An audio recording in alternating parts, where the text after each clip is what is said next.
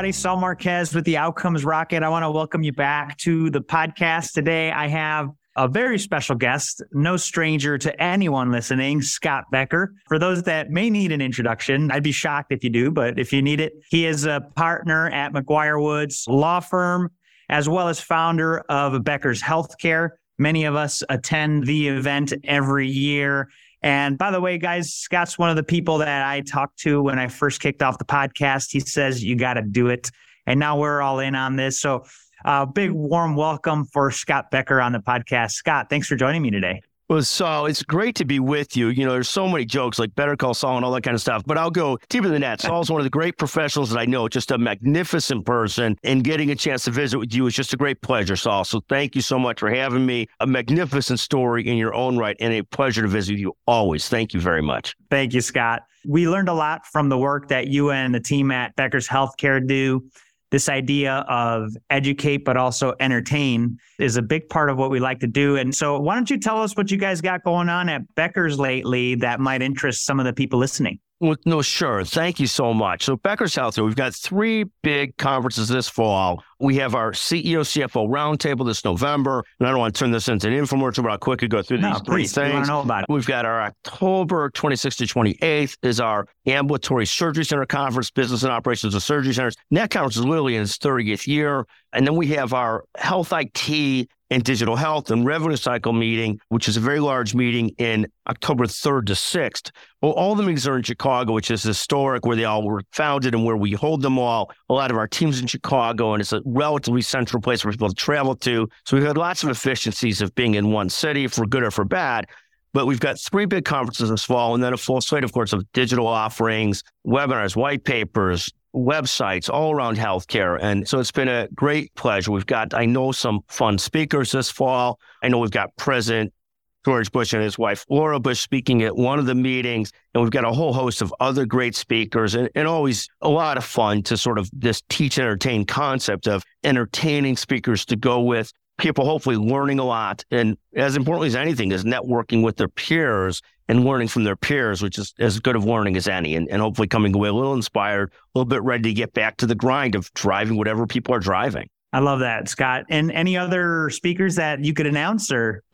You know, we know we've got, you know, it's so funny because I don't have, I know Mia Hamm, the uh, great soccer player, is speaking. Oh, nice. I know there's a, we've got a whole list of speakers this fall. I didn't come prepared, so I don't have a tip of tongue, but we've got a great lineup this fall of speakers, of different entertaining and interesting speakers. And I just don't have them, unfortunately. No problem. Right front and center, but we do have a great lineup. I just am like, I, uh, and not tip of top of, the, of my tongue. No problem. Hey, look, I always love when you announce who you're going to have there because it's always somebody super interesting. And you're like, oh man, if you didn't get your ticket then when you make the speaker announcements, you're like, I'm getting it now. And then you end up going. So, certainly awesome job with the work that you do there. Now, you're also doing some fascinating work around private equity and in the private equity space. Do you care to speak to that? Well, sure. So a long time ago, within the law firm of McGuireWoods, where I'm a partner and used to head up the healthcare department, did that for 12 plus years or so, plus um, served on our board of directors. The firm is, happens to be a huge firm.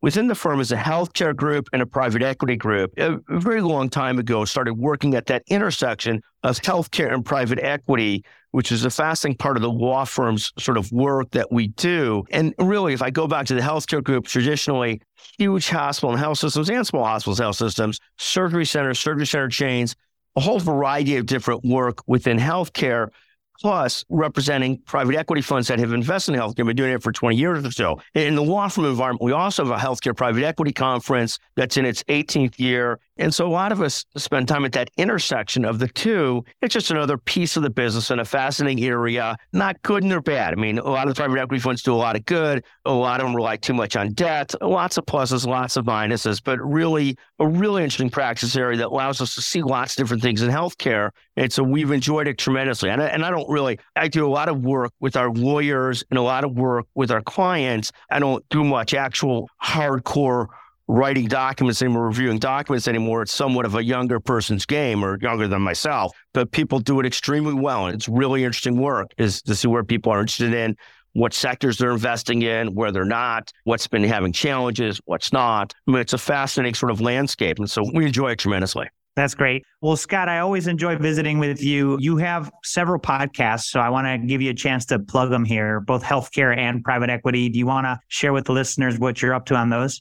Sure. So the Beachhead podcast is a podcast that we started years ago at Becker's Healthcare, where probably three to four episodes are released a day. And it's the Becker's Healthcare podcast. Then within the Becker's Healthcare umbrella, we have a whole number of other podcasts in different specialty lines and niche lines. And that's again both a labor of love and an important part of the Becker's healthcare business. We try and be very attractive to listeners, to have listeners listen in, and we try and feature terrific speakers and healthcare executives and healthcare leaders and just quick thoughts on what they're seeing in the market, their thoughts on leadership. So we, we usually episodes anywhere from eight to 15 minutes. They're largely relatively short episodes. Some are longer. You know, we had the other day a fascinating healthcare professor of management and his perspectives on value-based care and where it's going and what's worked, what's not worked. And just constantly getting a chance to speak to really interesting people. Talked yesterday with Beth, or two days ago with Beth Walker, the CEO of Ochsner Baptist. Talked a few days ago with, by chance, Baptist Jacksonville, totally unrelated. Michael Mayo, who's the CEO there, and just get a chance to talk constantly to really interesting people about what they're seeing in healthcare and what they're seeing in the landscape. So That's the core of a lot of what I do. Secondly, we have a private equity and business podcast, which really touches on issues of the day in business. So, just as an example, today you've got some fascinating things going on. Peloton's down another 20 plus percent. Foot Locker's getting crushed. We look at in other things of business, the big retailers, Macy's, Kohl's, seeing significant declines in their sales and where they're at. And those things sometimes foretell challenges the economy as a whole, not just issues about those particular merchants or retailers. And when I look at that, Kohl's and Macy's aren't maybe Nordstrom's or Target or Walmart, but they're good, good franchises. And it's always a little scary to see Macy's reported credit card debt way up. People are getting much softer in spending on their credit cards because they're so indebted as it is. The annual percentage rate, I saw in one article, 32% of those credit cards. That's a scary amount for families. If you're borrowing to buy, that's a scary thing. And, and Kohl's also reported same store sales down 5%. Those things all tell a story about where we're going as an economy and stuff like that. And sometimes the stock market is disconnected from that. Like in this case, certainly Peloton went down a lot. Nike's down some, Foot Locker's down. Macy's is down, but sometimes the stock market is disconnected.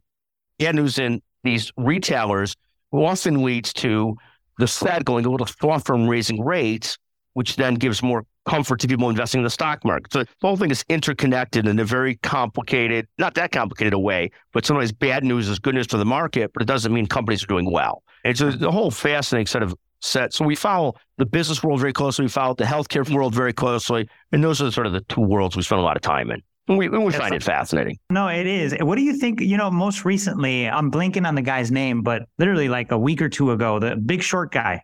Oh, sure. Michael Burry. Yeah, Michael Burry. He made a prediction that we're about to go into a major collapse. What do you think about that?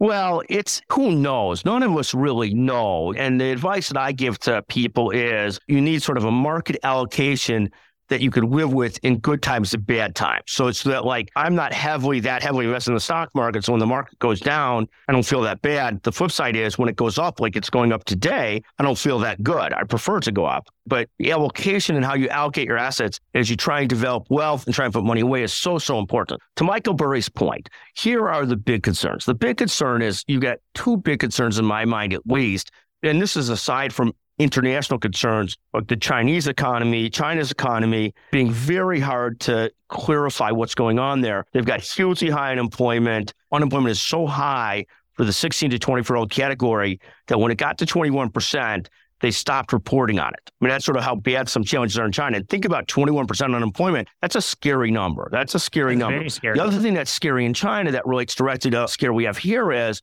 China, at least by all accounts, and this is not to demonize China. My view of the world is we need very much a much more constructive leadership, whether it's Republicans or Democrats, that are completely engaged with the world. There's no way around it. We're in a very engaged, interconnected world. Some countries may be adversaries, some may be allies, but one way or another, really across the board, we got to figure out how to engage with the world. So this is not a comment to demonize China. What China has done Appreciate is that. they've artificially inflated their economy for a very long period of time. So you can't trust their growth numbers. What they're finding is they've got this huge amount of real estate that was built with debt And the real estate, you know, there will be cities that are basically unoccupied cities that pumped up numbers of growth, but the growth is fake. It's almost like in our country when we deficit spend and we still have GDP growth. Well, it's not really real growth because we're borrowing for artificial growth. And so when you listen to Michael Burry and his perspective on this is we've got this multi-trillion dollar amount of real estate debt,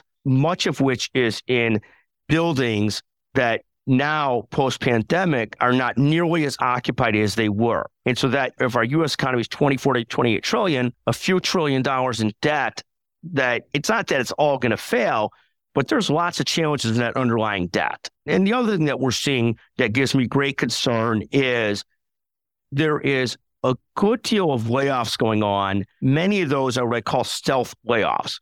But you've got two kinds of layoffs. You've got one kind of layoff where companies are outwardly announcing those layoffs because they're trying to get credit from Wall Street for trying to be more efficient. So you get like Amazon makes a big splash of laying off 10,000 people, but it's almost irrelevant. It's almost, it's not irrelevant to people that are losing their jobs, but many people aren't really losing their jobs, not filling jobs, but it's Amazon's signal to the street that they're going to get more profitable. It's a, not necessarily, that doesn't really so much scare me when you're laying off 10,000 of 1.5 million people or some insane number. But what I do see day to day and this is where you see pain. Every day I see a small company, a large company laying people off, and sometimes doing it sort of quietly, but you start to hear from people again. And we've all been through cycles like this where people call and say, Hey, I'm looking for a job, or Hey, I'm a new graduate, I need a job. And this is a very scary situation because most people, they're not sitting on huge emergency funds, they're not sitting on huge savings, they are sitting on big credit card debt credit card debts for the first time ever has passed a trillion dollars. Most of that credit card debt is at 18, 20%. But that's $200 billion a year that people can't spend on other stuff because they just have to service their bank's interest. And then you've got a similar situation with home equity debt and some of this retail debt, as we just talked about with Macy's, the annual percentage rate on some of these things is 30% plus. So you've got a number of things that Michael Burry talks about, whether he's right or wrong, whether they're going to see a big crash or not. I don't know. I saw recently an article where people were criticizing, like Yahoo Finance ran an article today, and I'll try and stay on point here, but I think this is relevant, where all of the Republican front runners were criticizing Jerome Powell, the Fed chairman, all saying that he shouldn't be yeah. reappointed.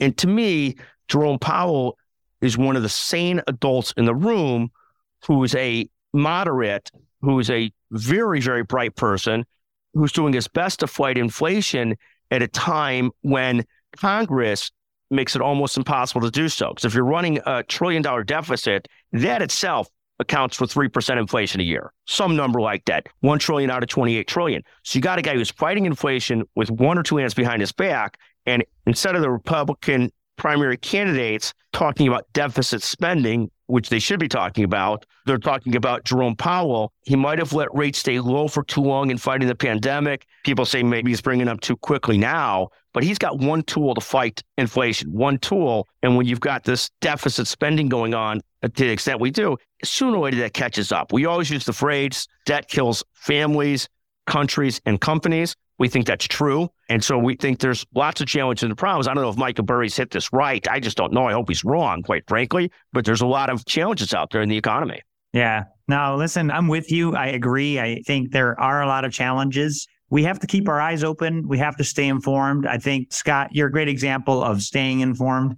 I think I've told you, right? One of the things I'm always impressed with is like your response time. You always get a like a quick reply from you. The way you do it, I don't know, on top of staying on top of everything you do. So I definitely appreciate your perspective here on the podcast today, folks. Make sure you check out the show notes because we'll be including links to all the different things that Scott mentioned, his two main podcasts, as well as the sub podcasts on there, and then links to his meetings. Appreciate you jumping on with us. It was uh, really a pleasure connecting with you. Saul, anytime. And of course, anybody that'd like to find me on LinkedIn or anyplace else would love to visit. And Saul, you are magnificent. Just so impressed with what you've grown and what you've done. And I love visiting with you. You just do a fantastic job. You're one of the best interviewers I know. Just really amazing Thank at you, it. My friend. Appreciate it, Scott.